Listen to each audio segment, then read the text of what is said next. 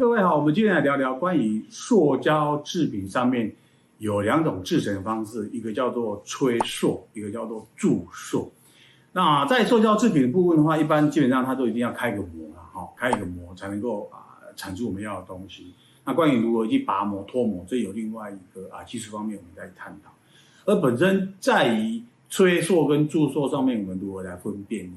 像这一种瓶子本身，它 PET 瓶哦，你看它下面有一个圆心圆轴，它就是从这一个瓶胚而来的。好，它先制成瓶胚，瓶胚再把它加热，然后因为瓶胚上面它有一些那个瓶口、咬口啊，这个在模具上比较难生成，做成瓶胚哦，然后把它加热，吹成你要的瓶子，然后吹吹吹气，所以再吹成我们要的瓶子，我们称为叫做吹塑法。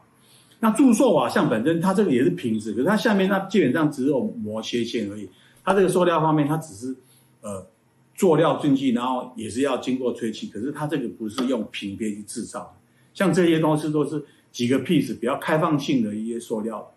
啊，注注注塑完了之后，再把它啊合合成，或是人工把它拼成一个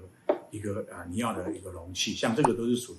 呃属于算是我们这样呃注塑型的一个东西哈。所以呃，在塑料上面注注塑跟吹塑其实是两种不同工艺。那有一些是材质上面的受限制，要用于注塑或吹塑。哦，所以这个地方啊，未来在做啊这个平行容器造型结构的时候，要分清楚到底是你的呃这个物件这个设计物件是要用注塑法来做设计呢，还是要用吹塑法来做设计？那在啊未来这个呃细节开模上面就有截然不一样的。